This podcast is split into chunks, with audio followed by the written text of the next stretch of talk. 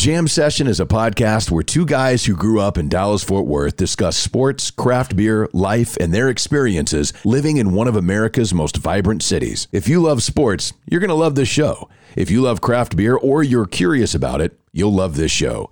Great conversations with good friends is what Jam Session is all about. Welcome. It's nice to have you here. I hope you enjoy it. I think you will. You're listening to the Jam Session Podcast I was told that I could listen to the radio at a reasonable volume. with Cowboys insider What's your name? Jean Jacques Taylor, That's my name. radio personality and craft beer expert Matt McLaren.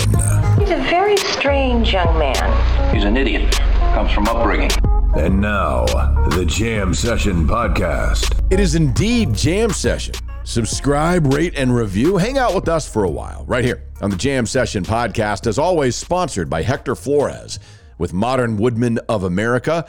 Hector will make sure that you have a plan to help you and your family's future. So give them a call 940 453 3490. Also, brought to you by Greening Law.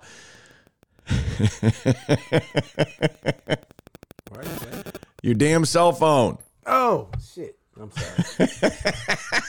as soon as you said that, I'm like, oh, this is probably why he's laughing. Yep, because I just heard it and I was like, you know what? I'm sorry, Uh, man. we just need to tape it to your desk so it'll, it, it- which I don't know. I don't know why your cell phone does that. I don't know. And it doesn't do it all the time. It's very strange. That's okay. That this makes for a wonderful intro for those that don't skip past the intro. But yes, Greening Law, a personal injury law firm in Dallas, Texas. We kind of already introduced them, but the moment you've all been waiting for has arrived. Ladies and gentlemen, the radio, TV, podcast, and cell phone superstar, the sexy Jean Jacques Taylor. What up, dog?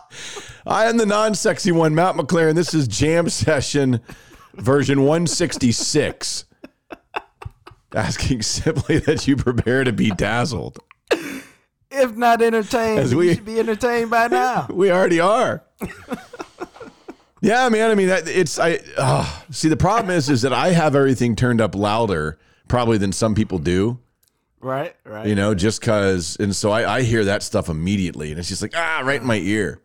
and and while he's suffering through uh, POW torture, I am uh, I'm like oblivious to everything. I know when And you then, got I, then I feel so badly when it Ah. happens because it doesn't happen all the time. It only happens sporadically. yeah, it's really I'm weird. sorry. Uh, the JJT Media Group business is really, uh, I don't want to say it's booming, but it's got a lot of moving parts these days, which is fantastic. And I just got like five emails I was trying to answer because there was money attached to them. Ooh, the money emails. Those are the best Yes. emails. Yeah, somebody, uh, somebody just contacted your boy today about hosting a lecture series with Eric Dickerson Wow, look at that. sometime in the near future. Eric Dickerson, the former Pony Excess running back. Yeah, so and I was excited about that. All right. Well, we do have a lot to get into. There is a lot of excitement to be had. There's also a lot of excitement to be had because he will get you taken care of. If, if, you've reached a point where it's time to sit down and start planning financially for your future, you're not exactly sure how to do that, how much to put into 401ks and stocks and bonds, really how to diversify your portfolio. Hector Flores with Modern Woodmen of America is the man who has those answers for you. 940 453 3490. Modern Woodmen of America is a fraternal financial organization. It is non fee based, it costs nothing to meet with Hector Flores. And I always say, well, the fact that it costs nothing means that's the only reason you should do it, okay? But the other reason, I mean, you should call him just because it's free. Yeah. But the reason why you call him, man, is Hector can put together a plan that makes sense for you. Everybody's got different financial needs, different financial goals. You just tell Hector what you want to do. I want to be here by this age. You know, I'd like to be here by this age. I'd like to be conservative. I'd like to be aggressive. I'd like to be somewhere in between. He can make it happen. He'll draw your roadmap to get you where you're trying to go. And that's all you want your financial advisor to do. Let me tell you what I want, and then you help me put together a plan that fits what I want. Exactly. Exactly. It's Hector Flores, 940 453 3490. He's one of the representatives of Modern Woodmen of America. And when he provides those financial products to help you protect your family, those sales help to fund member benefits and social educational and volunteer programs that identify and meet local needs, allowing for membership growth and greater community impact. It's a full circle thing here of positive impact. Hector Flores, 940 453 3490. Or like Jacques said, it's free, so just call him and he'll be like, Yeah, I'd love to help you. Like, oh, I don't need financial help. Jacques just said to call you. He'll be like, Wait, what? also, of course, the Green Team, the attorneys at Greening Law. If you've been hurt in a car accident like I was, if you've experienced malpractice in a variety of ways, hurt on the premises of a business, Call the lawyers at Greening Law. They have covered clients in all sorts of different legal battles. Let them go to work for you. Let them be your competitor against the insurance companies. Dude, the thing about Greening Law is number one, it don't cost nothing to pick up the phone. Two, you tell them what your deal is, and they say, hey, we can either think you're a good fit or you're not. And then what I love about them, man, I love a motivated employee for me. They don't get paid unless you get paid. So they grind for you. They work for you. They tell you questions you don't even know that you're supposed to ask to ask. Well, how about this? They handle them and you don't even know they've been handled because they're working on your behalf. That's exactly right, man. It's easy to do and the consultation is free. It is free to call them and explain your situation and see what they say. You can give them a call at 972 934 8900. 972 934 8900. It's Robert Greening. Call now. Offices, Dallas, Texas. You had a day with Dak. Bro, I've had a, I've had a very fun day today. And uh, I'll tell you guys a little bit about it. I do it like a radio tease. I won't tell you when it's airing. That way, it'll be on your tip of the tongue. You'll have to listen to the podcast every day, every week, uh, every show, every episode until I reveal it to you. But um, here's what happened, man. I had a trip planned to uh, out of town this week to do some some work, and uh, ESPN called and said, "Hey, we've got this this interview set up set up with Dak, and we got a video team on it." and it was uh, he said, but we want you to run the point on it because uh, you know you have a relationship with Dak, and we Yeah. want some questions asked, and we want an accompanying piece done. And I said, yeah, but I got this trip plan. They said, don't worry about it. Just tell us what it costs to compensate you for canceling your trip, and we got you.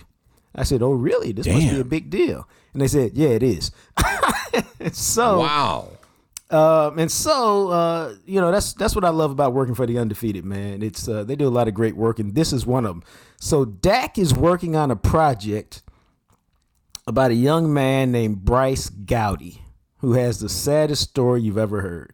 Uh, Google him, Bryce Gowdy. In a nutshell, he's a good, he's a young man, a football player, a cornerback. Uh, I think he was a four-star player had committed to Georgia Tech, that tells you he's a smart guy. Okay. Committed suicide. Uh, I can't remember. It, it was. I mean, I know when it was. It was in December, but it was like you know right before signing day, a couple months before signing day. It already committed, and in part he committed suicide because he felt guilt about going off to Georgia Tech and leaving his family, which at the time was homeless and living in its car. I mean, his mom and his two other brothers living in their car or living in hotels, and he felt so guilty about that that he took his own life. Um, and so Dak, obviously, with his brother committing suicide last April, felt a certain connection to this story, and and just wanted to help in some way, shape, or form. So uh, he agreed to do the voiceover uh, for the the narration for the uh, project that's going to be uh, that's going to air. And so, um, you know, so I spent the last couple days doing a lot of research on Bryce Gowdy because they want me to write an accompanying piece to the to the part that's going on TV to to run on the website. Um, so I did a lot of research there. But here's here's the interesting thing about today, man. So I drive out to uh, the Star today. I have not been to the Star basically since COVID hit, um, which is shocking considering I was out there every day from the time it opened until COVID hit. Yeah. Uh, and they tell you you can't show up and do this project unless you've got a vaccination card and a COVID test within the last 24 hours. So first off, you got to make sure you can find a spot that'll give you a COVID test in 24 hours. Um, so actually, the Cowboys let me come out and say, "Hey, this Tuesday players off day, so you can really use our facility." They got a big white trailer, man, in the middle of the parking lot. right outside the Star. So I drove up there, and as I'm getting out, who do I see? The owner of the Dallas Cowboys is getting out. One Jerry Jones. Jerry. I said, Jerry, how you doing? I haven't seen you in forever. He goes, Jacques, good to see you, boy. How you doing? And so we walk in there. Now, amazingly, they let him go first. But um, as he was filling out his paperwork, we were talking. I said, I think you'll like my column in the morning news tomorrow, Jerry. I said, because I wrote Vic Fangio is full of shit if he thinks there's a blueprint to stop in the office. Now, he thought that was funny. I he, goes, did. He goes, Yeah, we knew everything they were going to do. We just didn't play good. He goes, I thought for sure we were sooner or later going to catch up to him and pass him. He said, About the third quarter, I started feeling sad that it wasn't going to happen. yeah. Uh, so Jerry went back there and took his COVID test, so he's not bigger than anybody else, Aaron Rodgers. Ooh. Oh, you want to talk shit Uh, to Aaron Rodgers now, huh? And then Better watch um, out. He's I- friends with Joe Rogan. Yeah, whatever, dog. uh, and so uh, they they they filled out all my paperwork, which didn't take very long. And I went and sat down and I was like, I've had a rapid test before going to Jackson State, but it was a jaw swab, mouth swab. This one they went inside your nostril, which was fine. They didn't go deep into the nasal cavity. It was really the tip of your nostril, and so that was fine. And then they make you wait to get the results. You can wait in the car, wait wherever. And it took them about 30 minutes. They called you good. And so I, I was able to go back there and uh, join the rest of the ESPN team. So Dak and Rich Dalrymple, the PR guys, show up promptly at 11 o'clock. And here's the most impressive thing, man, because I've been around a lot of star athletes. And, uh, you know, Dak, as I tell everybody, is as genuine a dude as you'll find for a dude who's as accomplished as much as he has accomplished and has as much stuff as he has. And so he's down there, and what happens, man, is they give him a script of the lines he's supposed to read. Yeah. And and you know this as an actor, Matt, a thespian.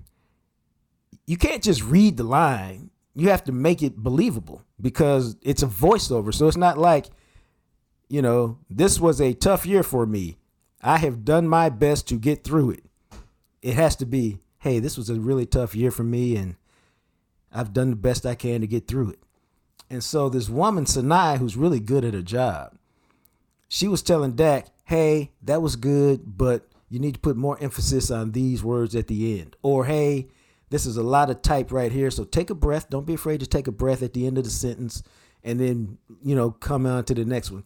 Um, this feels like something that you're really connecting with. So feel free to really embody this sentence. And it was really interesting how she was doing her thing. But here's the most impressive moment, man. This is Dak Prescott, the $160 million quarterback. And she goes about 40 minutes into it. She goes, Hey, I'm just checking. How much time do we have? What's your hard out? You know, because we had been allotted like an hour to an hour and a half. She said, What's your hard out? Because I want to make sure we, we take care of that. And Dak looked her right in the eyes and said, When this is done. Wow. You know what I'm saying? Like, Yeah. don't rush. Don't feel pressured. We're going to stay here until it's done. And to me, man, that was like, you know, it was so impressive just the way he took on the project. And so uh, she asked some more questions and he did his lines in the script and he got through it. Um, and then I went and did my thing uh, for the accompanying piece. And I asked him probably about 15 questions. And he was really good on them. I asked a lot about Jace, uh, his brother who died, and what he learned about that whole situation.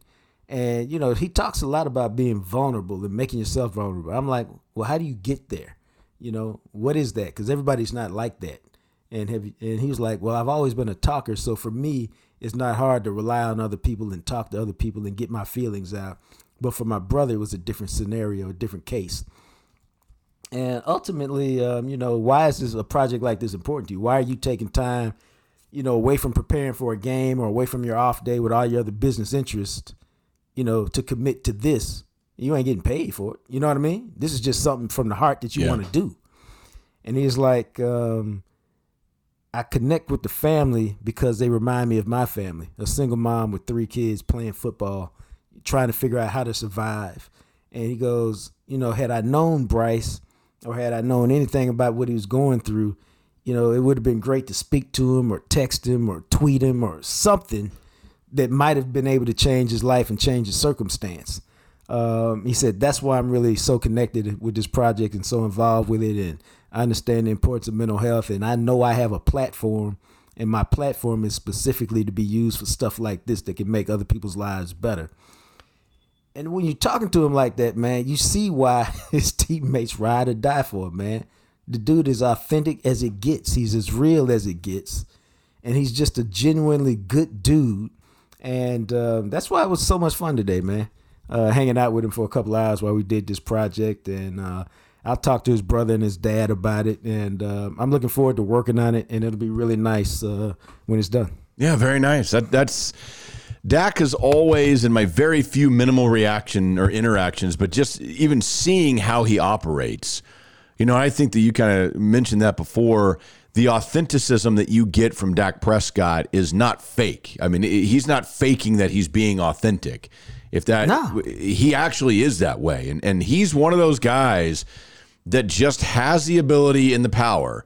You know, he he strikes me as the type of guy who, you know, obviously he's an NFL quarterback and chose something else in life, but he has that aura, like when you meet a Nick Saban or what I would imagine to be like meeting a president or something, of just somebody who knows how to handle the moment to where even if it's just a three second interaction with you, you feel like that three second interaction meant something to the other person as well. You know, that's a really good way to say it. And here's what I think you're saying, because I've experienced it with him. Um, he's present in the moment when he's with you. Yeah. You know what? And he's not wandering around. He's not like, oh God, when are we going to finish? When he's there, whether it's for a minute or two minutes or five minutes, he's present at that moment, looking you in your eye, answering your questions thoughtfully. And that's all anybody wants. Like one of the most impressive things to me, and this was a long time ago, this was probably probably his second year in the league, the year where he didn't play very well. And he'd had a bad game. And he did his, you know, his interview whenever t- whenever he did it. Right. And when he when he finished, somebody else had another question. So he kind of walked with him. And as he walked, another horde gathered. And he literally spent another 20 minutes going over his interceptions. And like, here's what I saw in that play, and here's the coverage that they were running, and the receivers were doing this, and I should have read it like this, but I read it like that because this guy fooled me on that play. Da da da. He went through every interception and every bad throw that anybody asked about.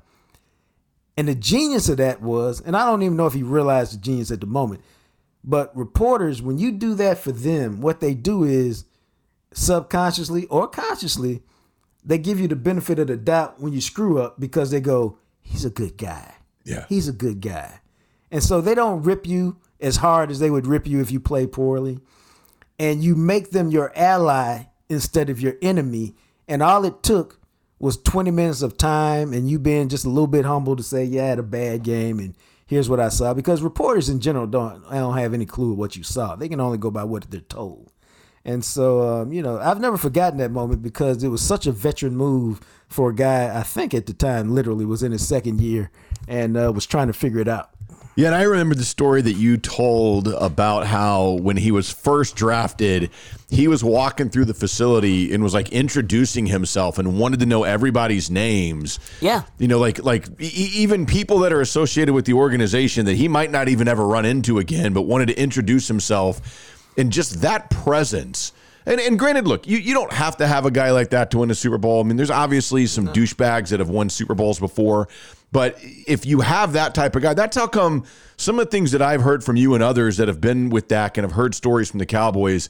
And I mean, this is an organization that's had Staubach and Romo and Aikman and now has Dak Prescott. I mean, they, they know what a leader looks like. Oh, there's no doubt about it, man. Like what you're doing when you're Dak and you're the quarterback and you're leader and you're the face of the franchise, if you get it, because everybody doesn't get it, but if you get it, you know, you walk past Al, the janitor, not the janitor. Al does a lot of different things around the building, but you say, "Hey, Al, how you doing?"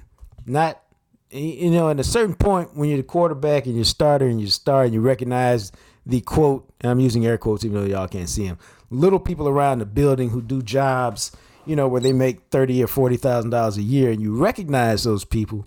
You don't think that makes them feel good that the star of America's team actually sees me as a person, knows my name, you know, made a joke with me, gave me a smile, made eye contact. You think people like that, they don't they don't just you know go about their business as a little happier knowing that the star of the franchise recognized them as a person, and they're not an invisible you know person just doing the job around the building.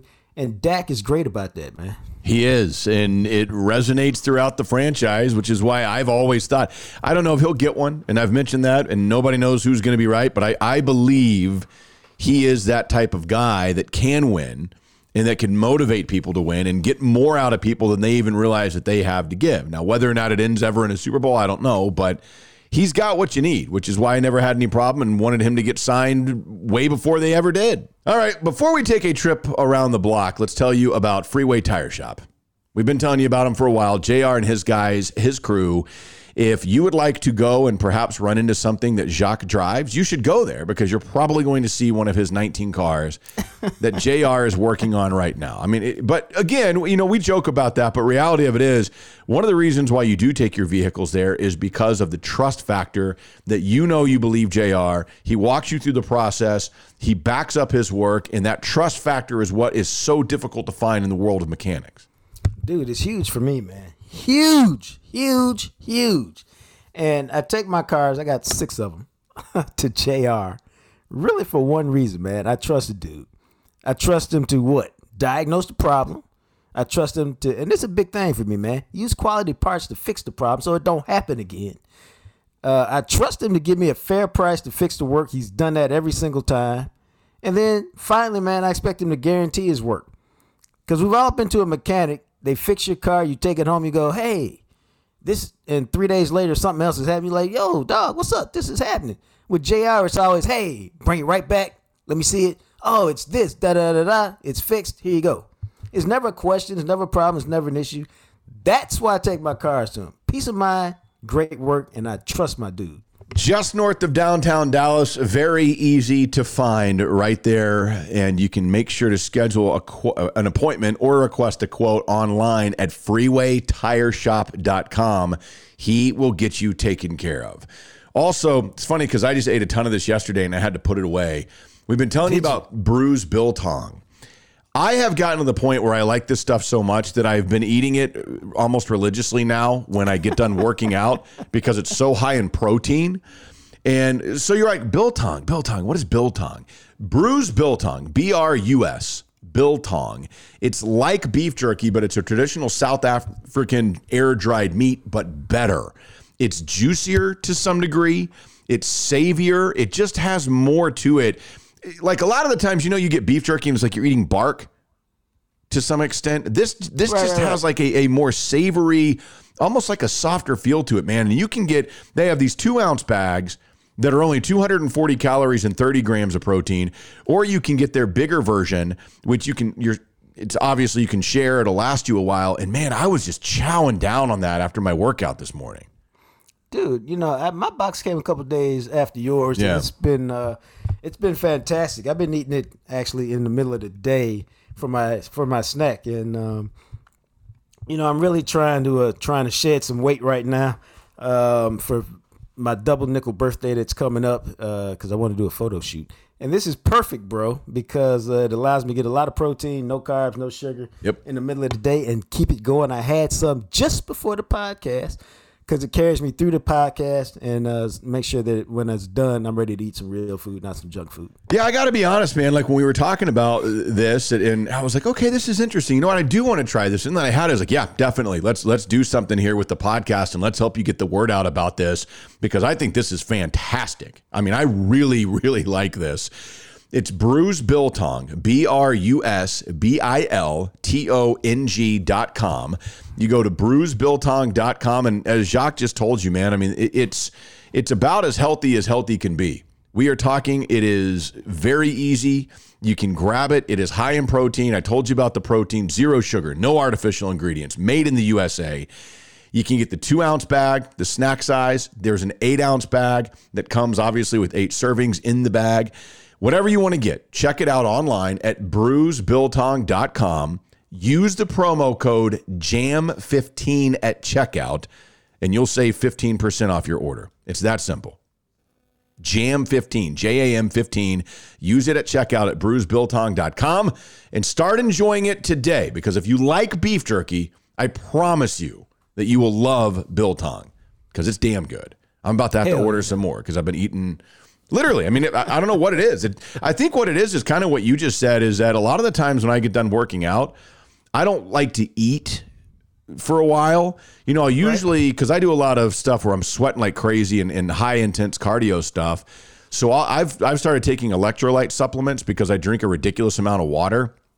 And so I take a couple of electrolyte supplements a day to make sure that I'm getting what I need. So usually after I get done working out, I, I drink one of those while I'm just snacking on this biltong. But I, I just but it, it, it's I don't know. It's light, but it's flavorful, and I know it's high in protein, so it works for me, I guess. Because I, like I said, like I'm not the type of person like when I get done working out, I, I, I like to work out on an empty stomach, and then when I'm done working out, I like to wait probably like at least an hour, maybe 90 minutes before I actually try to eat something of, of that's a little bit more filling. No, I, I I pretty much do the same thing, except I tend to work out. Not I tend to. I work out in the morning, and so it's a matter of. Uh, and you work out in the afternoon, so it's a matter of uh, you know me trying to wait till ten or eleven o'clock Yeah. sometimes to have my first real meal, uh, if I can go that long. Yeah, it's tough. I mean, I'll work, I'll wait. Usually, what I do, I've gotten into it now, where I do like a bowl, or it's either of oat, like just oatmeal, like just plain oats, or a bowl of shredded wheat, just plain shredded. Which people think that's weird. I was You're talking. damn right, because that shit is nasty. it's del- no, it's not. It's delicious. you and your nasty ass eating habit. and there's just one ingredient. It's 100% whole grain wheat, and it is. I, I mean, it is just delicious. And that's what I eat every day for breakfast. And then at the station, every day at one o'clock, I have a turkey sandwich that I made at home. You know, I, I shouldn't say that about your shredded wheat because It's good. I'm sitting here eating, drinking, you know, like five different flavors of sparkling water, and almost everybody I know says that stuff is so nasty. And I go, "What are you talking about? It's so flavorful." The they go, sparkling water? They go, "We've tried it. We can't taste What? any flavor. It's just nasty." And I go, "You guys don't know what you're missing." So I probably, you know, that's why I should probably not crack on your shredded wheat, Yeah, but sparkling water is awesome. dude. I drink about six cans a day. I mean, I'm right there with you. I, I'm, I'm always doing like four or five cans a day, and and I mean the Waterloo. I still I've tried a bunch of different tri- uh, of kinds. Now, Waterloo is the truth. and I can't get past Waterloo, man. I mean, I keep going back, and I, I'm drinking one. I just finished one before the podcast. I got a lemon lime can in my hand right now. Oh, I just drank a black cherry Well, look at you. while we were doing the podcast. I mean, it's I delicious. Um, yeah, bubly has some good flavors, and Target has some good flavors. Whatever their G and G. Oh, the good is, and gather. Those have they have some good flavors. Not all of them, but you can find some flavors in there that work. Yeah.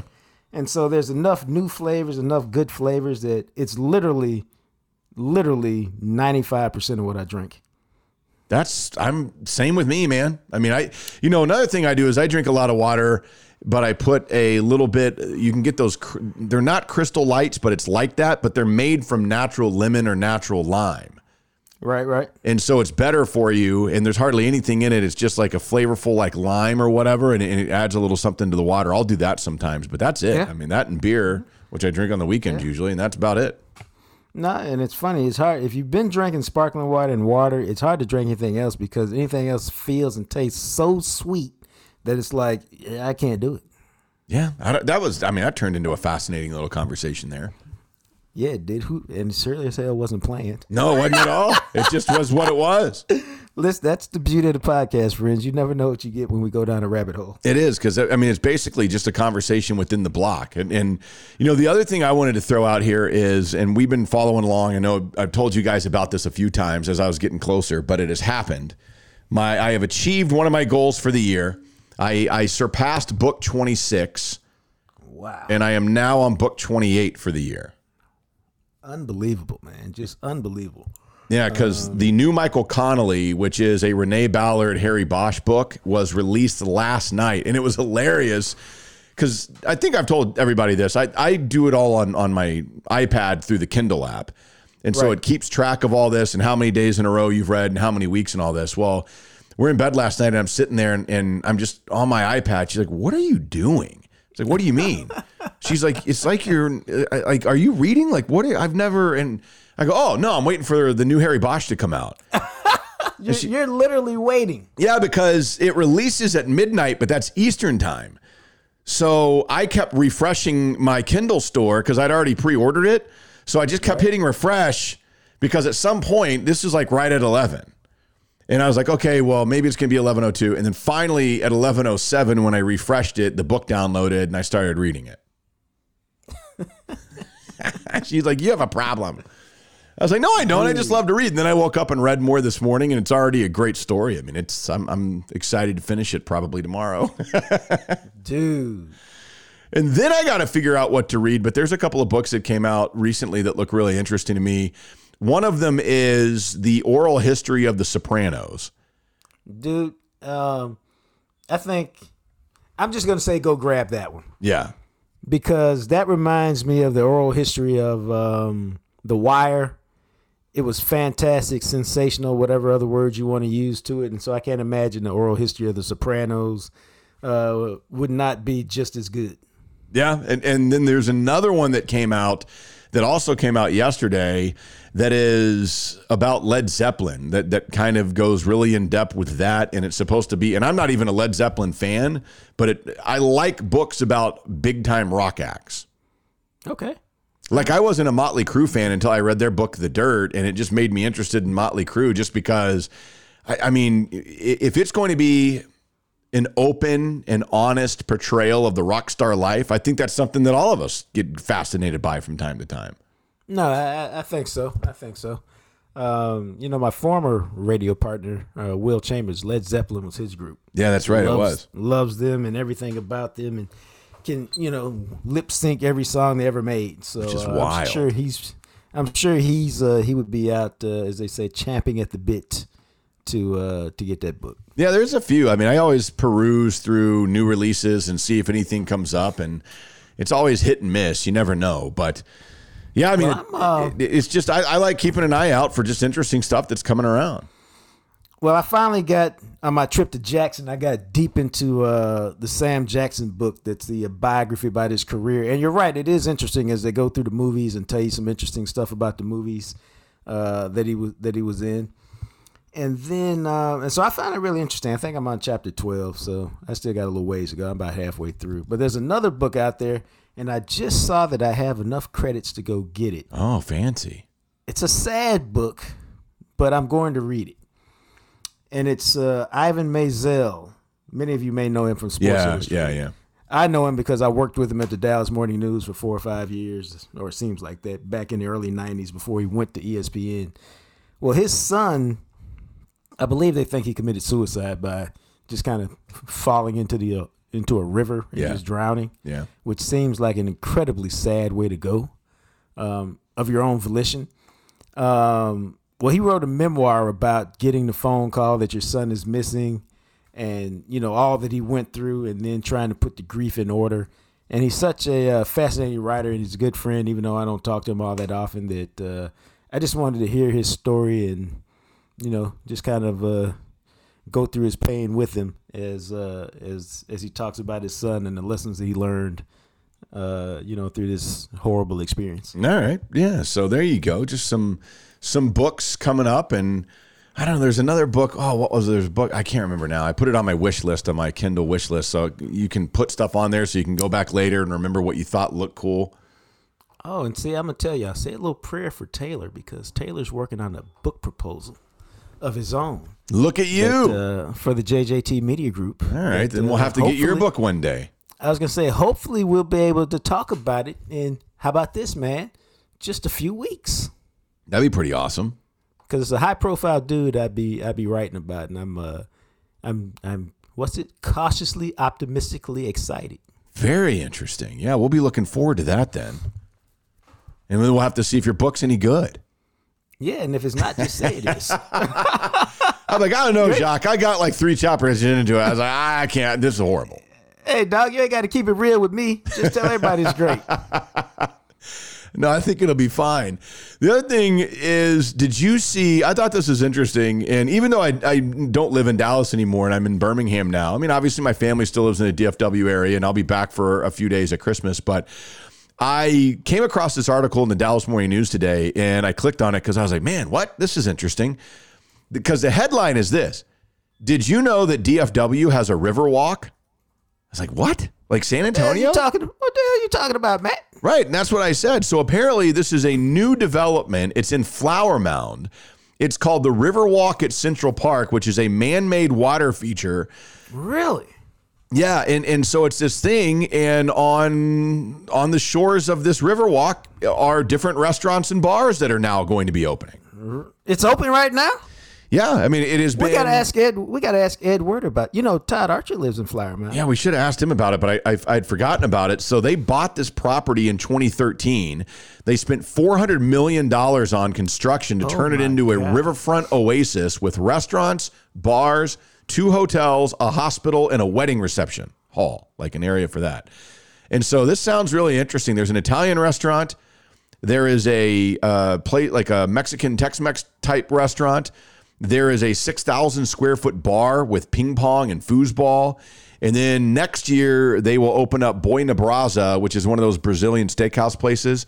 And then Parliament, which if it's the Parliament that's in Uptown, then it's a. I mean, Parliament is one of my all-time favorite craft cocktail bars Is it now? What makes it so good?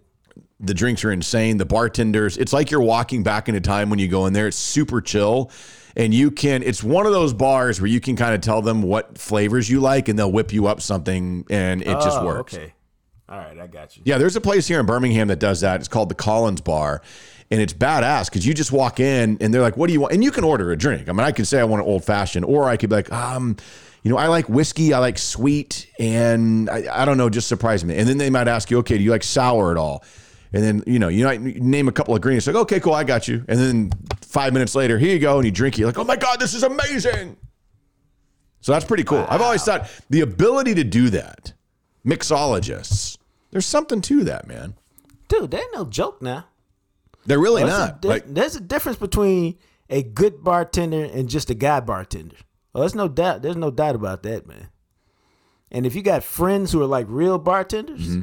you're like, oh my god, because they'll be like, hey, here's how you do this, here's how you do that, blah blah blah blah blah. So, oh man, sorry, man, but I got, I got a, I hate to be the, the, the bearer of bad news, but the article that I just read yes, is the number one most popular article on DallasNews.com. Number two is 10 truths from the Cowboys lost to the Broncos. what's up, dog? what can I say? Sorry, What can, what can I say, bro? sorry, this one bumped you for number one, I guess. I don't know. It don't matter, baby. Clicks, clicks pay the bills, baby. Clicks pay the bills, baby. yeah, they do. Yeah, they do. I just thought that was funny. I was scrolling down. I was like, oh, I guess everybody else was like, what do you mean there's a river walk in Dallas? I mean, that's a great headline. I was like, what? I was like, there's not. I, I, I mean, I was like, in my brain, I was like, where the hell is there a river walk in DFW? And how have I never been there? and then, of course, you find out it's some brand new development that's just now being opened. And then that makes sense. It is time, as we do every week, we always check in with our ESPN Cowboys Insider, brought to you by Blue Star Motor Group. You can check out all their vehicles at bluestarmotorgroup.com. Todd Archer joining us. Uh, any thoughts on Sunday, or did you already flush that one and walk off out of the restroom? Um, that's an interesting way of putting it. Hey, what's that? You what's know- that? What's the name of that spray that you use in the restroom? Poo poo. Potpourri? Something? Poopery? Yeah, poo poo potpourri. Did you? Yeah. Did, poopery. Did you? Did you spray some of that around your game story? First, Jacques, let's not don't act like you don't know what that stuff is because you know you've had that in your bathroom for years. um, I, I want to say it's a one-off, right? I like, Mhm. I mean, because that was so unlike any other game that they played this season, and we've talked about it before. How there's going to be a game that the Cowboys will play that they're going to lose. You're going to be like, how the heck did they lose that one? And and maybe this one is it. But it's just funny how one game can kind of like sway your feelings, right? Like before, I'm like, there's no way to stop the Cowboys' offense. If you want to stop the run, they'll throw it all over you. If you want to stop the pass, well, they run it all over you. And uh, defense, well, they're helped because no one can stop the offense, so it limits what the opposing team can do. Well, Denver, I, I'm not going to sit here and say Denver showed a blueprint because there are opportunities to make plays, and we saw the drops that the Cowboys had, like Mari Cooper and CD and uh, Pollard. I think had a drop as well. So they're- op- and Dak played. What do we want to call it? Just say one of his worst games. like that that he's played in a long time, going back maybe Yeah. to before Amari got here. Yeah, it was up there. Um, yeah. we haven't seen him that bad So- in a while. Yeah, you know, you want to say it's a one-off, but then you're like, well, all right, they're six and two. You know, Atlanta, if they could come in here and do some of those same things, and then they win, then gosh, then they got to go to Kansas City, and yeah, the Chiefs are struggling, and but it's still going to be Patrick Mahomes and that, that defense, and how they're going to stop them, blah blah blah. And then, well, it's the, the Raiders on, on Thanksgiving, and the Raiders can throw it on anybody, and they got a bunch of players on offense that can put up points. And then after that, it's New Orleans, and all of a sudden you're like, good gosh, you're never going to win another game. So like two weeks ago, we never thought the Cowboys were going to lose, and now you can like talk in scenarios of like, well, they're going to lose their next four, and and that's funny how this thing changes. It, it, or, or not that it does change, but your thought process can change based off of one result, right? And, and I, I want to say, well, Buffalo lost to Jacksonville. Mhm. You know, oh, these things happen, right? And Right, right. and, and and maybe they do, but this game takes on an added significance in my mind this week, based on everything else that we just said. Because if you lose this one, then you're into a you know a three games in a, an eleven day stretch where you, you better win two of those three, and not any of them are really given. So this is a, this is a bigger bigger game when you think of it from a from another context context after such a bad loss against Denver. Yeah, I think um, I'm gonna address this because I don't think it's true. Um, and you kind of mentioned it. I don't think Vic Fangio Fangio came up with any blueprint to stop the Cowboys' offense because the Cowboys, as, as you mentioned, we saw Amari Cooper dropping third down pass. He's wide open. I thought he was taking that thing to the house. We saw Tony Pollard drop. To drop a wide open third down pass. We saw Dak miss C.D. Lamb once, maybe twice on deep balls that he normally hand delivers for touchdowns. And so, if the Cowboys had played their normal game, which they didn't, uh, they'd have done their normal thing. And so the Broncos get credit for, for beating them and holding them to 290 yards and 14 first downs and 18 minutes of time of possession. But if you watch the game, you know there are opportunities there for the Cowboys to be to to be them usual selves, and that uh, you know Denver was good, but this wasn't like they just shut them down and they had no chance. Well, everything you said is accurate and true, but let's Thank you. look at the other side of the ball. And I don't want to. I mean, Denver punked the Cowboys, right? I mean, that's what they did. I mean, 190 they yards rushing. They Yeah. They- they had six plays of more than 20 yards, or, or maybe even more than that. It's six explosive runs at least. I know what Dan Quinn calls them. There are 14 missed tackles, a season high. Yeah, they got some pressure on Bridgewater, but two straight games now, not a takeaway. So to me, this this game was a perfect illustration of of how the Cowboys have to play to be successful. That they, they're not just going to be able to think the defense is going to carry the day. Even when Cooper Rush played against Minnesota, they still moved the ball effectively in that game to where that aided their their defense because they weren't on the field for 41 minutes like they were against the Broncos. Uh, This is a this has to be a complementary team to where the offense is pulling more than its fair share of the weight because they got to protect the defense, and I think the defense was exposed, uh, especially uh, uh, against the run. Now, the good news Atlanta either doesn't run or can't run the ball this week. So that should should help the Cowboys bounce back. I think the defense will play better than it did, but it's still dependent on how well their offense plays. That's the blueprint, right?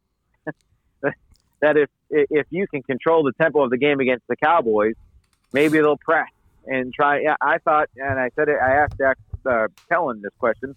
I thought Dak Prescott was trying to throw ten point touchdowns he was looking for like the biggest play, and that was so on Dak like. Like he was looking for like the the deep ball to CD that you talked about when he could have just got first downs. There's some of the stuff underneath that, that appeared to be open. Right. It was just not Dak like.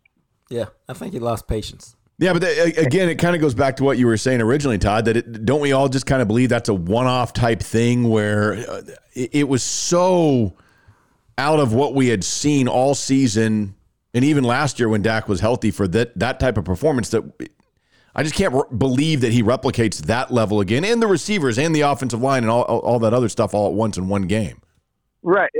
and and I'll be honest with you, like when when Denver traded Von Miller, I'm like, oh, this game's done. Like, Mm. You know, I'm not going to sit here and tell you I could have named their front seven and say, oh, well, that guy's really good. But then you come out of that thing, you're like, gosh, dang, the Broncos drafted really well. They got a lot of young guys who could fly around and are playing really well, and and they lost guys during that game on both sides of the ball, and they still kind of punked the Cowboys. So, you know, this was the first game in my mind where like the Cowboys receivers didn't create that separation for easy throws and tight ends for that matter too.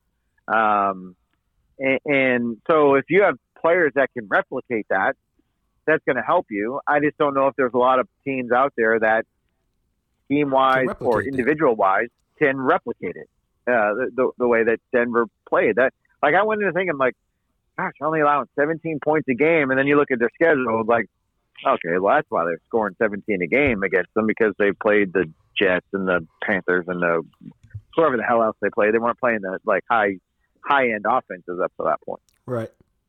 So the real question that everybody wants to know as we move forward, and and you take what you get from the Broncos, and and you, like you said, you kind of look at the Falcons. But man, somebody's got to kick the ball. Who's it going to be?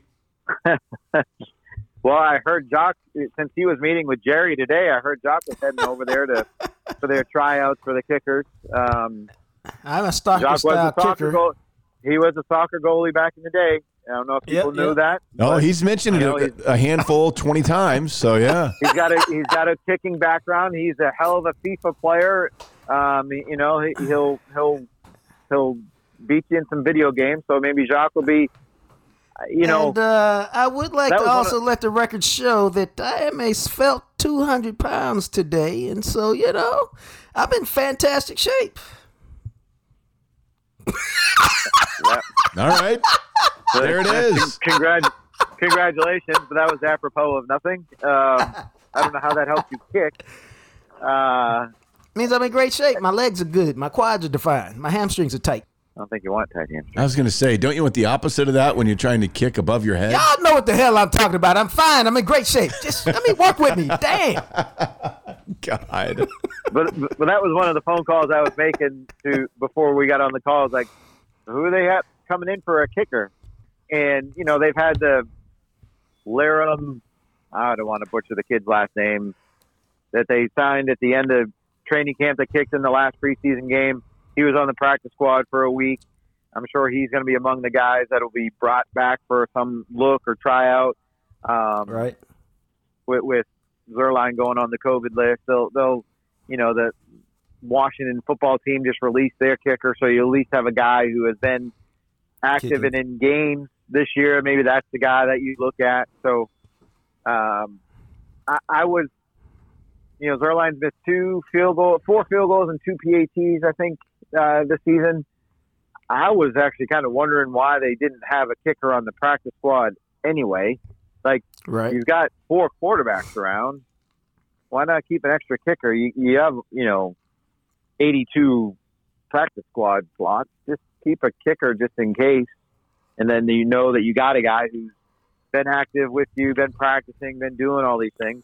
Um, maybe now, uh, especially if player acquisition is 365 days a year and 24 hours and seven days a week, that might have been something you'd want to do. But now we'll see how good they are at finding a kicker. Yeah, I think uh, you don't miss Zuerlein until you don't have Zuerlein, and you realize, hey, Zuerlein's better than what's out there in the streets, even though he drives you crazy by missing what we deem makeable kicks, and but then delivering uh, with the game on the line. Right, right. And well, and, and look, they're, they're never going to do this. But a couple weeks ago, I asked John Fassel, "Who's your emergency kicker?" When that deal happened with Pittsburgh, and he mentioned Bryan Anger. I'm like, yeah, but like you have like a a field player that could do this in case something were to happen. Remember Jeff Heath kicked some PATs Hell and a yeah. field, maybe even a field goal against Yeah. the Niners a couple years ago. that was awesome. Um, and he, he mentioned Azor Camara, and he also mentioned Tyler Biadasz. And I do remember yet Biadasz either in training camp or during OTAs this year or last year, kicking a field goal where if he made it, you know, no night meetings or something, and he did make it. So they can, while Jacques is now a svelte 200 pounds, they could roll out the 310 pound kicker in Tyler Biadasz if they so choose or, or deem it necessary in an emergency uh, this weekend. Is Tyron Smith going to miss another game against Atlanta on Sunday? Yeah, you listen to Dr. Jerry on the flagship today, and when he says we'll see, that kind of tells you that he's not going to be available this week. Hmm. Now, Jerry, you know, for all these years that Jerry talked about these things, I don't know why he says it this way when he says, well, it's really a pain tolerance thing. That's putting a whole heck of a lot of heat on a guy to play when you're saying it's not that it can get worse, it's just can he withstand the pain? He's a tough dudes. Like, when you say it that way, it's almost like you're questioning how tough a guy is. So the phraseology is never, never a good thing when you hear it that way. But just based on Jerry's answer, it doesn't sound like it on today when we're taping this podcast. Maybe some things change as they as they get into Wednesday, Thursday, Friday. Uh, but I would almost expect to see Terrence Steele as your left tackle uh, for the second straight week, based on what we know right now. And as Jacques likes to say, sports are fluid. So sports are fluid. Uh, what uh, Terrence Steele didn't play very well last week. What do you? What would you expect from him this week? Play better. um, you hope so. right. And, and look, I don't know. There wasn't too many guys in the offensive line that played all that well. Um, e- either. And, well, not just offensive line and offense, uh, really. Um, so I, I think you know another game over there gives them some more comfort. Uh, another week of practice out there, and, and maybe if he struggles again, then they, they would feel more comfortable with making an in-game switch with Ty Nsekhe. But you know, for the I, everybody who says why don't they make La'el Collins a left tackle? He's not done it since he's been a Cowboy. He's been a Cowboy since 2015. Like that would be like asking us to go cover the Stars. Yeah, I like hockey and I watch hockey, but I've not seen the Stars in part because I don't know what volley sports is. But uh, it would take me a while to get used to covering the Stars after covering the Cowboys for as long as I've covered them. It's not apples to apples, but I think you're getting my point. It's not like, well, just throw the right tackle on the left side and he should be good. He's never taken a snap there, ever, since he's been with the Cowboys. It's not that simple. So it's Terrence Steele and Ty Nsekhe in my mind if if you don't see Tyron Smith this week. Michael Gallup, he back finally? He back. You said he back. Is he back? Yes, right. I mean, it, it's. I Right, was. so I I, was shortening the back. sentence. Yeah, he back. I'm shortening the answer. Oh, I got you. All right, so he's good to go. yeah, he, he he should be back and up and active this week. Um, um, and you know that helps, right? And we've seen the offense again before Denver. We've seen the offense flourish. So people think, ah, what do you do? You need Michael Gallup? Well, yeah, you need Michael Gallup because he's a guy who can take the top off, and he's a he's made some big catches and contested catches, and I do think there is an element of CD and Amari and Cedric Wilson, i- i- at least from Cedric's case, in, in limited circumstances, maybe, and this isn't fair. I think I think Gallup makes the best contested catches of anybody on the team. If I'm being honest with you, like just going up and getting the ball and taking it away from people and, and holding on to it. So I think they've missed an element of that. And you know, at, at the beginning of the season, we were talking about, well, if Gallup has the season that we're thinking he's going to have, then that makes Amari expendable. So, you know, I, I, I, I think anytime you can add a guy like Michael Gallup back to the roster is a good thing for an offense, even if it has mostly rolled along without him for the last six games, seven games. Uh, what do you think about so many players saying, "Hey, we needed this. We were flat." I understand it, but I don't. Why? Why do you need that? you know what I'm saying? So that tells you they were. What, what was it a couple years ago when Dak was talking about this team when they were three and zero, and he's like, we were sniffing ourselves. So if they think Right. they needed that, then they were sniffing themselves. And we can ask that question, and they would rarely answer the affirmative because that means we're pointing out something that they don't want to admit to. But they can admit it first, right? Uh, So it's it's all good then. It's not slaps like us coming up with such a narrative um, that, that they don't want to agree with anything we say. So I, that, that that that is concerning because what have you done? Yeah, you've won six in a row, but if you want to be a great team, it's not about winning six games in a row. It's about winning the next game and then the next game and the next game and, and building on everything. So why were you sniffing yourselves? a little bit here. That that's a little concerning. And again, it goes back to what we said in the beginning. Why this game takes on a little more added significance um, in terms of how this season can go and what it can be. You know, next Tuesday we might be talking after a 35 to 10 win and say, okay, that was a one-off uh, against Denver, and now you're, you'll see this season shape up against Kansas City, the Raiders, and New Orleans in the next three games, and say, you win all three of those, well then you're truly legit and, and fighting for potentially home field advantage uh, in the NFC, and, and, that matters this year when there's only one team that gets gets a bye. Is there anything to make of Dan Quinn and his? I mean, he hasn't gone up against Atlanta obviously since he has been with the Cowboys and left Atlanta. Is there anything there? Has he talked about that at all? Yeah, I asked him about that yesterday, and he had a, he had his answer written down because he kept checking his notes as, as he was uh, talking to us. And you know, a lot of great memories, and uh, grateful for Arthur Blank and the privilege it was to coach the players that he had there, and do do do do do. But he, he kept coming, but he immediately came back to we got some S to fix here because of what happened against the Broncos. So he's trying to like push that narrative away, but you know, th- there is something to this week for him, whether he wants to admit it or not, and maybe even Damontae Kazee and Keanu Neal because they played for him there. Um, by and large, through the first eight games, there's nothing you can really quibble about Dan Quinn and what this defense has done when you look at the total picture, right? This has been better than people would have expected. To me, the biggest and the most impressive part about Dan Quinn is how he's changed and you can see it statistically.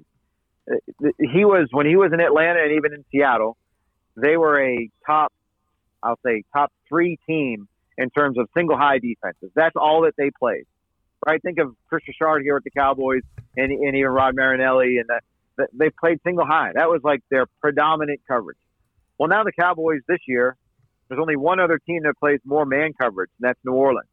They're, they're doing things that are un Dan Quinn like so to me, that tells me he used his time off, what he called his after action after he got fired, and and looked at himself and said, "I can't continue this way."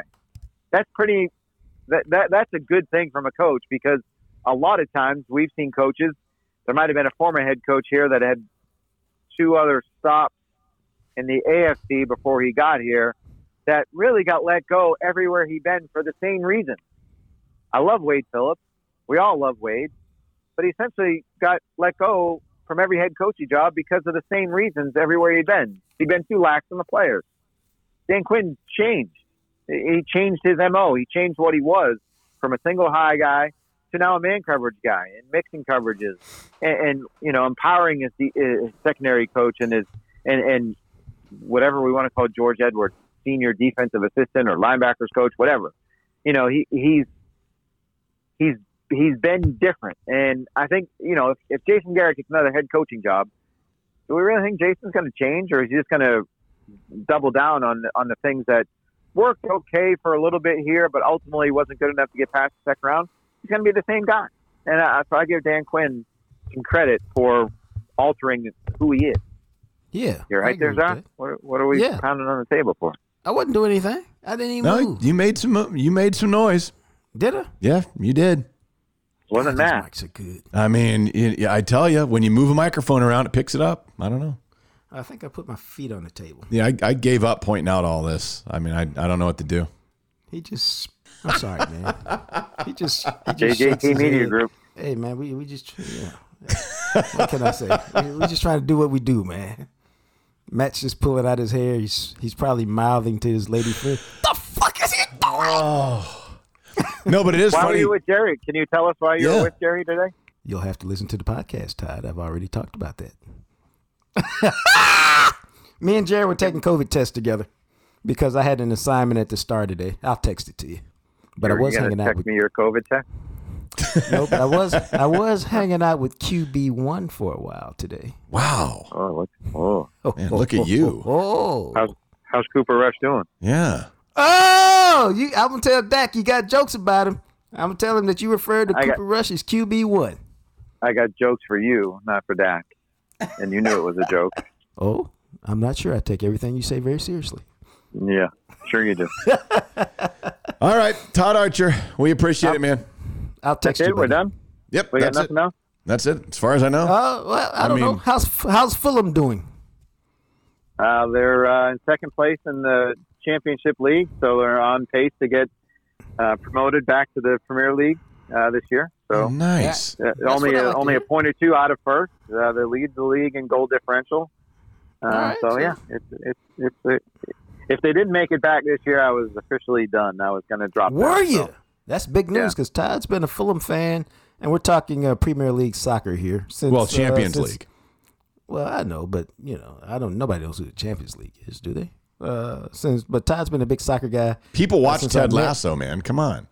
Uh, you know what they do? So there's probably bigger. And Todd and I went to a Fulham game when we were spending some time in jolly old England a few years ago. Lingland? Where's England? Yeah, I was like England. Jolly old was- England. I was hoping y'all didn't hear that. How can you not? It's like you think the microphones don't work. What do you mean you can hear me burp? You heard me cough? You heard me yawn? You heard me open my can? I don't get it. We might have had some shepherd's pie before the game, I think, as well. Pie, we went to Leicester Square. We had a good time. A good time. Here's a te- here's a question for you, Jacques. Who did they play that day or that night? I guess. Oh, I have no clue at all. I have no Do you, clue. remember, all right, do you, remember, do you remember the score of the game? Don't say one. It's 2-1? not, it wasn't one nothing. So I know you're going to I was say. I was guessing two one. Uh, it was two two. They were trailing two nothing, two nil early, and came back and tied it up against Blackpool. I would have a never really terrible, a really terrible team. Uh, later on, I did get to see as we go off the exit ramp here. I did get to go see Manchester United play Crystal Palace at uh, Old Trafford. Trafford. That was a good, that was an adventure. You and Mr. Sham. There you go, and uh, I believe uh, Christy Sideline was there too. Yeah. That was, that thing about that I, wish remember had is I done that. left. I bought a Manchester United jacket, even though I'm a City fan, because I needed some gear just to prove I'd been there. Okay. You're, What did why I are you a City fan? Why are you a Manchester City fan? Yeah, what's wrong with you? You don't know this? I was a Manchester City fan because me and um, Mark Stein, who's also grew up in Buffalo or spent some time in Buffalo as a kid, we bonded over playing FIFA when he first came to the Dallas Morning News years ago at my house. And he talked me into City. And so I became a City fan because he was a City fan. And and to give Mark credit, City was not City the way it is now. That's what I'm saying. They, weren't good when. I was when I became a fan. They weren't any good. I was just a fan because they had the old Buffalo Braves, Columbia blue, Carolina blue colored uniforms, and Stein was a fan, so I became a Yeah, fan. their their kits are sharp looking, man. I like their colors. Look at you, they're kids, yeah, brother. I play FIFA. Calm down. Yeah. Jeez. So that's how I became a uh, that's how I became a City fan. Now that's So there we go. for today. All right. I hope nobody fast forwarded through this part. Everybody did. Well, they're all losers. I should. I'm going to make All right, the Arch. pull-out quote where, where you point out, like, why are you so mad? Were you pounding the table? And then, Jacques, what are you talking about? I don't make any noise. And then, and then you proceed, proceed to point out like nine noises I made. Yeah. I feel s- I feel so bad now. I feel like I have somebody on my side. Finally, it's wonderful. Well, screw both you guys. All right, Todd. We appreciate it, man. All right. Yeah. Yep. Talk See you ya. guys next right, week. bro. Yeah. All right, there he is, ESPN Cowboys insider Todd Archer, as always, brought to you by Blue Star Motor Group. You can check out their superior quality, Carfax certified pre owned vehicles of all makes and models online at bluestarmotorgroup.com, or you can give Deb a text. You can give her a call, 817 881 4066. Whether you're looking to buy or sell, because I saw the other day you had posted somebody that had reached out to Deb about selling their vehicle to Blue Star Motor Group. We tell you all the time, man. They buy them, they sell them. The Johnson family. Yes, the who Johnson. Also listens to the podcast, man. Very nice. Sold their Honda SUV to Deb and Mike. That's the way to Uh, do They had the Johnson family and the little baby out there. Uh, said they're loyal listeners, so we appreciate you guys. But uh, we've we've told y'all from the jump, man. It's all about win-win with Deb and Mike, man. They want you to feel good. They want to feel good, and then you'll come back and you'll bring them repeat business. because they want everybody to feel good at the end of the deal, and that's what happened the other day. Yeah, I mean, look, reality of it is, anytime you are looking to buy or sell a vehicle, you owe it to yourselves to contact Deb. At least check in with her. Be like, hey, here's the deal, and, and at least start the process there. Or if you've already started the process, think, well, I told this one guy at this one dealership. I don't care. Call Deb and be like, this is what this one dealership is telling me, and just see what Deb has to say for you because they're going to be able to beat the price nine times out of 10 because they have lower overhead. It's just her and her husband. They're going to work with you to find that deal that works for you and your budget. It's 817 881 4066 online at bluestarmotorgroup.com. And I tell you all the time, man, just go there. They've got cars, budget cars that won't break the bank, and they've got high roller cars. If you are looking for something a little more fancy, if you're looking for the type of thing Jacques likes to drive, they've got it. They've got it all. It's everywhere there for you. Give her a call. 817-881-4066 or online at bluestarmotorgroup.com. So I got to tell you this Yes, sir. because we were we were having fun with with Todd about the noises that you make. I have a couple of friends who listen to the podcast, and they will text me and be like, "Oh, how does he he he breathed right into the mic? I just heard it." and I'm always like, "Oh, it's so funny."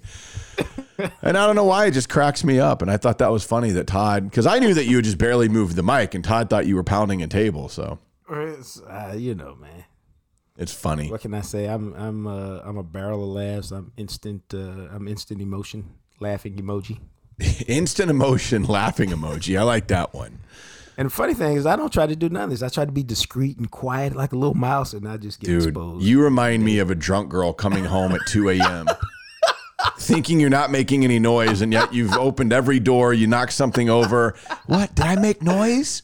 And I'm I trying, did. dude. You don't believe how hard I've tried to be quiet, and it's just a f- utter fail. And she's just like, I was trying not to wake you up. Oh, okay. Were you trying when you dropped your keys coming in the front door and tripped on the rug? I mean, tore down the curtains? Good Lord. It is fun, but I, I will tell you this as we get back on track here, before we move forward, let's also tell you about HFX Foundation Repair. Have you noticed cracks in your, in, I mean, these are cracks like anywhere. Like you can see them in the floor, you can notice doors sticking, things like that. This is the time now to give HFX Foundation Repair a call. Perhaps you've already had estimates, you've had people come out, but you want a second opinion. When you call HFX, you're not going to get some random sales dude. You're going to get Aaron. He's the guy that runs this thing. It's local, it's family owned. He will come out personally and make sure that you know you're taken care of. And right now, HFX Foundation Repair also offers quick and easy third party financing. So again, give them a call. It's a free, no obligation inspection. I think the thing about it is, man, it not only is it free, but it's it, it gives you peace of mind. Uh, you have HFX come over, give your house the once over. We call it a colonoscopy for your house because if you get a clean bill of health, you ain't got to worry about nothing for a long time. And if there's a problem, chances are, chances are, they found it in the early stages, and it costs you a fraction of what it costs you if you wait till the end of the road. So give Aaron and HFX a call and let them do that for you, and uh, have some peace of mind. No, for sure. I mean, th- this is something you just don't want to mess with.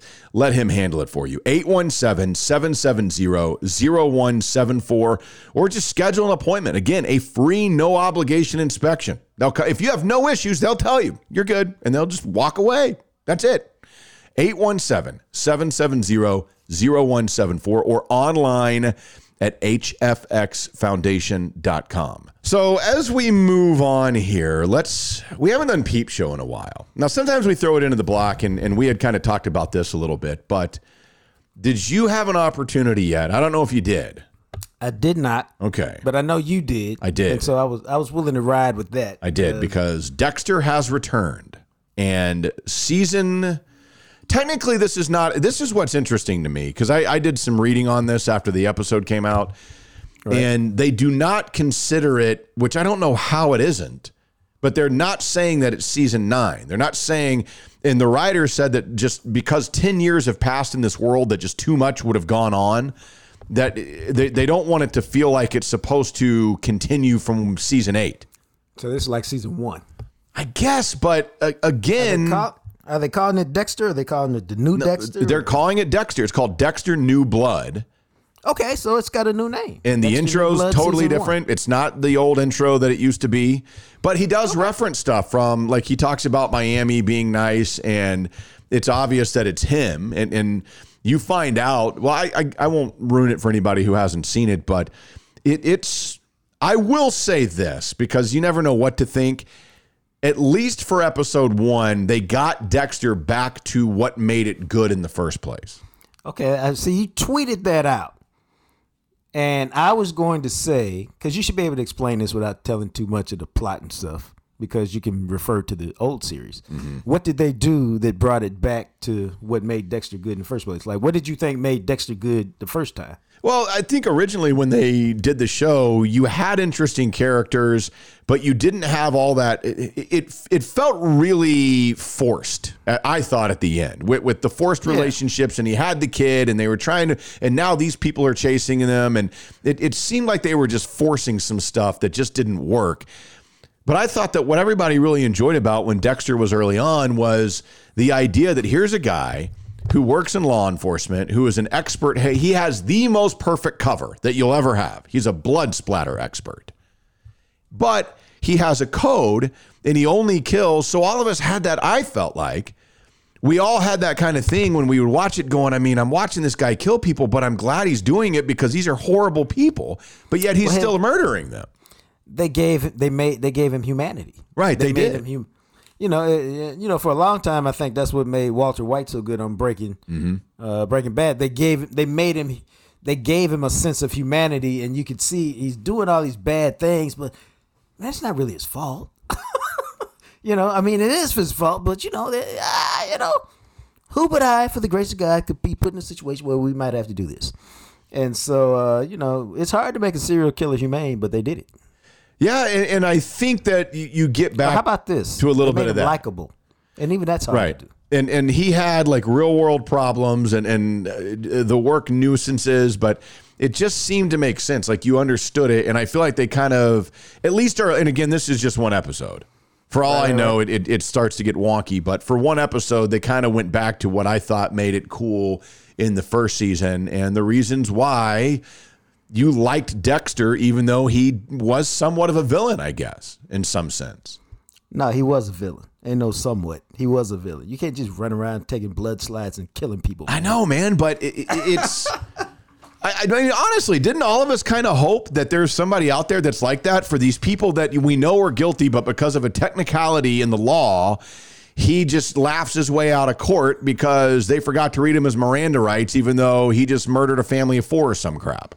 Yeah, yeah, yeah. And That's Dexter I would, yeah, I mean, and, and he'd find him and kill him, and you're like, you know what? That's, I guess it's not legal justice, but it's ethical justice or whatever you want to call it.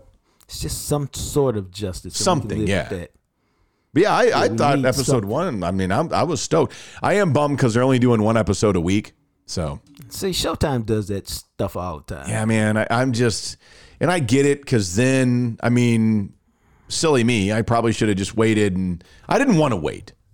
All right, I just I didn't want to wait. So now I'm paying to watch Dexter when I could have waited two months, gotten a free trial, and watched it all at once. Which I'm probably going to I had some friends say that at the station the other day. He was like, "Yeah, I'm just gonna probably wait," going to do it. and I was like, Probably. "Yeah, I probably should have, but I wanted to watch it." And you know, there's While you got it, you should watch. If you haven't seen it, Why you have Showtime, you should watch Bryan Cranston's uh, deal too. Oh yeah, what's the name of that? I can't remember. Let's see if I can look it up. What do you mean? See Yeah, if I that- can? I know I can. Because that show is phenomenal. Really? Is it the No, judge? Yeah, it's okay. phenomenal. Yeah. And So watch that while you're watching. Yeah, it's phenomenal, bro. It's Maybe we'll phenomenal. check that out tonight because Plus, we're uh, you- trying to find I think something. you can you can also watch Billions. yeah, Billions is on there, and I've heard a lot of good stuff about that. Oh, but Billions is phenomenal too. see, I don't know now because I, I do I jump in on Billions now, or do I just wait till the whole just- series wraps up? Uh, I'm, have you seen Billions before? No, I've not seen it at all. Well, then just start at season one because it's, it's all great. Okay. Oh, Your Honor. That's the name of the one that you're talking about. It's called yeah, Your yeah, Honor. yeah, yeah. It's it's really good, bro. Okay. Uh, yeah, it premiered on Showtime uh, a year ago, and it's been renewed for a second season. Yeah, it, it makes sense. It needs a second season, but uh, watch that. Watch Billions. Uh, Billions is really good, man. And you know, Will was a big fan of Billions. I never really got into it, and then something happened because I loved the star, the lead character, because he was from uh, Damian Lewis. Damian Lewis, a bad man. Yeah, he is, he's a, dude. He's a bad man, a bad man. He's such a good actor, man. I just like, you know what? I should just watch it because of him. And I got into it, and it was like, oh shit, this is great. Interesting. So apparently there are five seasons of Billions that premiered back in 2016, and season six is on the way. Yeah, bro. So check it out. It's good. Okay, so there's 12 seasons, or 12. uh, Sorry, 12 episodes a season. Yeah. Billions. Yeah. See, I always wondered about that one because it's all about like hedge funds and wealth and No, finances. it's a so. well, it is, but it isn't. It's about that, but it's like any show, man. It's about the characters and how they interact, Mm-hmm. and this the you know in that world where you're dealing with that level of money, it's all about the backbiting and the backdoor deals and how you try to fuck somebody else before they fuck you. yes, sir. you know, it's all about that. So that's I- what makes Billions that's what or makes it a good series, billions or your honor? bro. Well, you know, it depends on what your commitment level is. If you're gonna start at season one and ride with billions through season five, I'd say go with billions. If you're like, ah, I don't know if I want to commit to that, then go with your honor because that's just one season. Yeah, because we can knock that out pretty quick. Because right now, like tonight, as we record this on Tuesday evening, the final episode of American Crime Story Impeachment, the FX version of the Bill Clinton saga, the final episode of that airs tonight. So I know we're going to watch that because we really got into that and, and it's it's been very interesting to see you know really kind of a story that i knew about but wasn't really i mean i was in high school and college when that happened i didn't care if the president was getting done in the oval office who cares but Right, right, right. It's really been very very well done there will be people winning awards for this i mean the what's her name man she's been in a ton of stuff that plays uh, linda tripp Sarah Paulson. Sarah Paulson is phenomenal as Linda Tripp. I mean, my God, you think it is Linda Tripp. Well, then she nailed it. Yeah, and then apparently next week, Netflix. I don't know what made me do this the other day, but I went and Googled for, I don't know, I guess because I was curious to see. Oh, I know what it was. Lady Gaga is, is about to come out in a movie called The House of Gucci. Yeah. and we a preview for it came on the other day. I was like, man, this looks badass. And I'm watching. I go, man, she looks. Who is? I'm like, oh my god, that's Lady Gaga. I was like, holy that crap, she is going to get nominated for an actor, best actress for this thing. Oh, she performed that well. I mean, in the preview I saw, like I couldn't even tell it was her, but she's getting a lot of award season hype. And so then that's what made me curious. So I Googled Oscar favorites for 2022. And right now, the leader in the clubhouse is a movie that comes out this Friday called Belfast. And that's what I think is interesting. Like, how the hell does anybody know if it hadn't even been released yet? Hmm. But What's the answer? Bell, I, I don't know. I guess some critics have seen it, but this is a Kenneth Branagh mu- uh, movie called Belfast, and then right behind it is a movie that comes out on Netflix next next week called The Power of the Dog, which is a Benedict Cumberbatch uh, western that looks really interesting. So there's a few of them. Cool. Yeah, so be ready for that. But that, yeah, I mean, Hell yeah. what else you been watching in the Peep Show? Anything? That's no. I've been watching. Um, I take it back. Um, I'll just throw this out there. Have you ever seen Insecure no, on HBO? I have not. Um, it's a fantastic show because it's one of the most realistic shows. It's about a black woman and her trying to fit in the world, either through work or through relationships, just trying to fit in, and that's where Insecure comes from. yeah. But what makes it such a good show is it's you know what? Here's how I can describe it, bro. It's like a black version of Friends. All right. But here's the deal. So there's like one random white person in it, just briefly. Uh, I don't even think there's that, which is which is which is fine. Um, but what makes it a what the reason why I like the show is that black people wrote it and they wrote it real, which means the characters talk the way black people talk. yeah. It's not over the top. It's just normally it's it's literally the way black people talk to each other, and so the dialogue is on point. Um, the way they interact is on point, and it's it's just a it's a terrific show about you know normal black people trying to make it in life. Um, and Issa Rae is fantastic in it, and it came off. It's it's a it's derived from a YouTube show that she did, that she created, and you know when she did that, she was just doing it, and now she's become you know this huge megawatt star uh, because of that. Uh, but uh, so I've been watching that because they started their final season, and um, I went through and watched the first five seasons again because I enjoyed it so much. knocking it out. Uh, yeah, well, you know, um, as a member of the JJT Media Group, I do a lot of work from home, so a lot of times I just have it on while I'm Yeah. doing other stuff, I got you. which is why I could watch it again because I'm like, oh, I don't remember that scene. and uh, so no, I've been watching that, man. Yeah, it's good, man. We, we watched the other night this movie with Ryan Reynolds in it called I want to say it was called oh Free Man is what it's called, and th- it's it's a similar idea of metaverse, and Right. it, I didn't think it was as good as Ready Player One, but it's on that level. I thought it was good. I mean, I really enjoyed it, but it's about a guy. He's just known as Guy, and he discovers that he is actually just a background character in a video game. But the people who wrote the code wrote it to see if they could create something like that that would start becoming self aware and learn from his interactions in the video game. And everybody else in the game, you know, it'd be like if you were playing Grand Theft Auto and you're in control of the main dude and somebody that you tried to rob was like, hey, you can't rob me. Like, wait, what?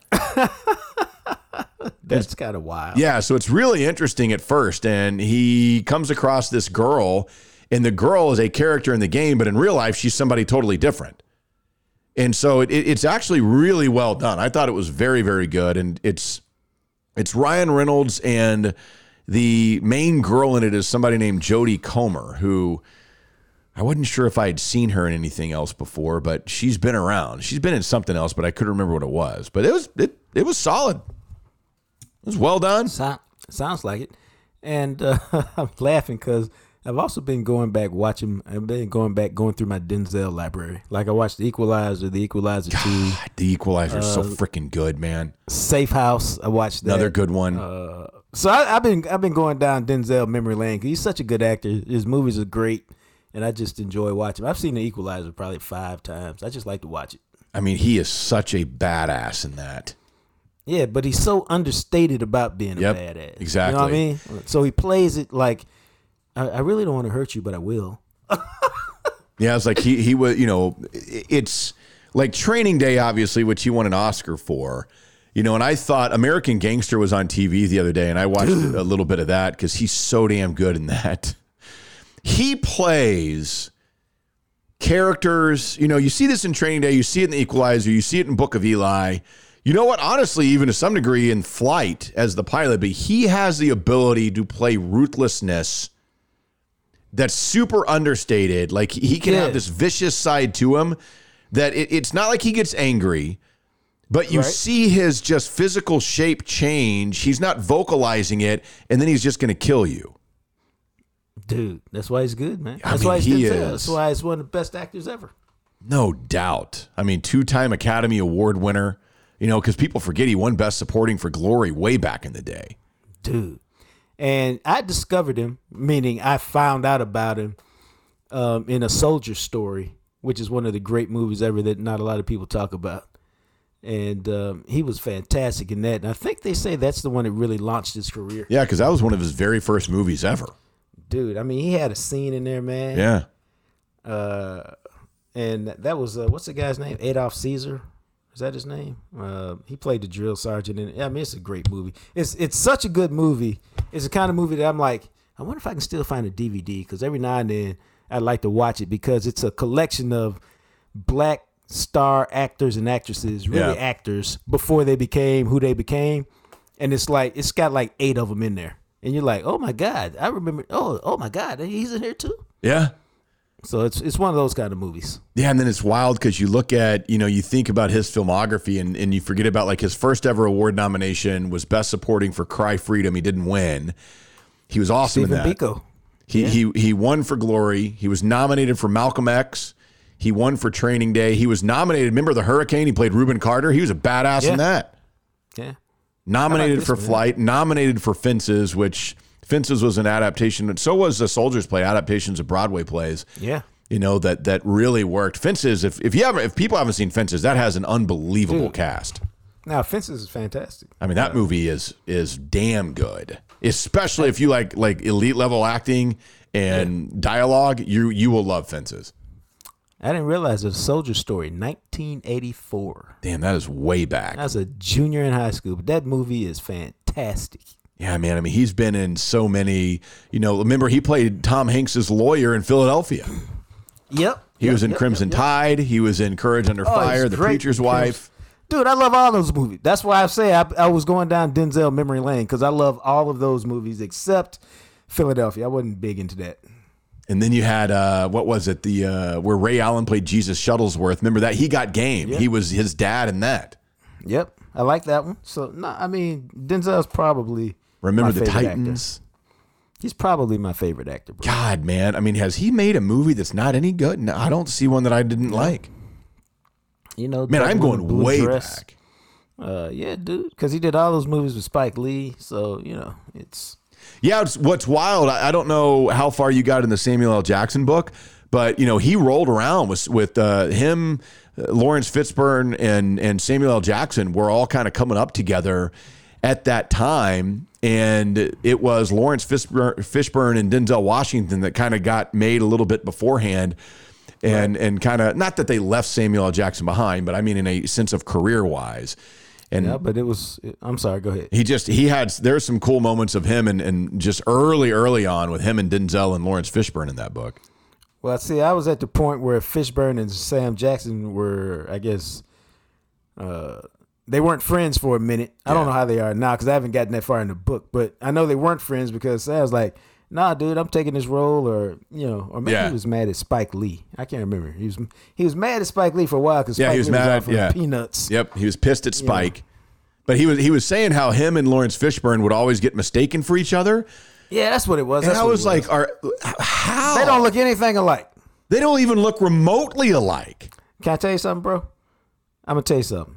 This is like when people mistake me for Clarence Hill. I'm I'm serious. This has happened a thousand times. That you to that doesn't both make to each to each of us, and we go, you know what? We don't look anything alike. that doesn't even make Nothing any alike. sense. He's darker than me. He's got a beard.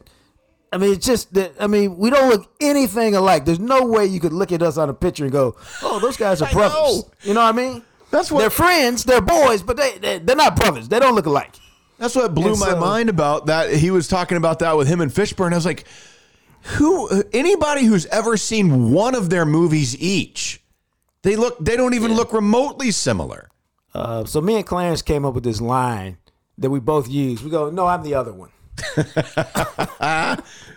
Well, it's interesting because I guess at some point it happened to him, you know, like further along in his life, and, and Samuel L. Jackson just got pissed and went off on somebody. Eh, but his point was like, how do you like you're because it was some Hollywood reporter, and he was like, how do you work for this station and you're a Hollywood reporter and you don't know that I'm Samuel L. Jackson and he's Laurence Fishburne? Like this Yeah, is like after Matrix and after Die Hard to the Vengeance, all these different mo- Pulp Fiction, all this. Like, how do you not know that? I was like, my God, you're you, a you're a moron. you're a dumbass.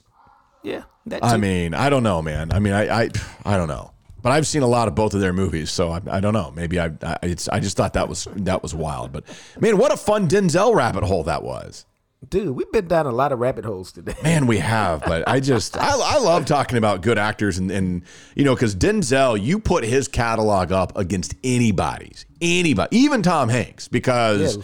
Tom Hanks has made more movies I don't like than Denzel Washington has. Nah, Den, dude, Denzel's like he's in it. I'm I'm peeping it. I mean, let's be honest. Samuel L. Jackson's been in so many damn movies. Half of them I've seen, and I'm like, I don't know about this one. Yeah, Sam is like I work. Yeah. like I'm going to work. Yeah. maybe it's a good movie, maybe it's not, but I'm getting that check. I'm going to work, and uh, and that's okay. I don't mind that. That man stays busy. So you know, I mean, that's, but yeah. So there you have it. But anyway, what a random ass podcast for today. Hell yeah. Sometimes that's the best ones. I was just gonna say sometimes you need to roll like that, man. that's what it is. Thanks for listening to the Jam Session podcast. Make sure to find us on Instagram at Jam Session Cast. Of course, you can also find us on Twitter at McMatt Radio and at JJT underscore journalist. Our podcast is sponsored by Greening Law, a personal injury law firm in Dallas, Texas. Greening Law fights the legal battle so you'll have time for healing and renewal. Give them a call at 972 934 8900. Greening Law, Office, Dallas, Texas. Also brought to you by Hector Flores with Modern Woodmen of America. Let him help you secure your family's future. You can give him a call at 940 453 3490. As always, thanks to Purple Elephant Music for the music you hear at the end and the beginning of each episode. He, of course, is the radio, TV, and now podcast star, the sexy Jean Jacques Taylor. And me, I'm just a guy, Matt McLaren. We'll catch you next time right here on the Jam Session Podcast, available everywhere you listen to podcasts.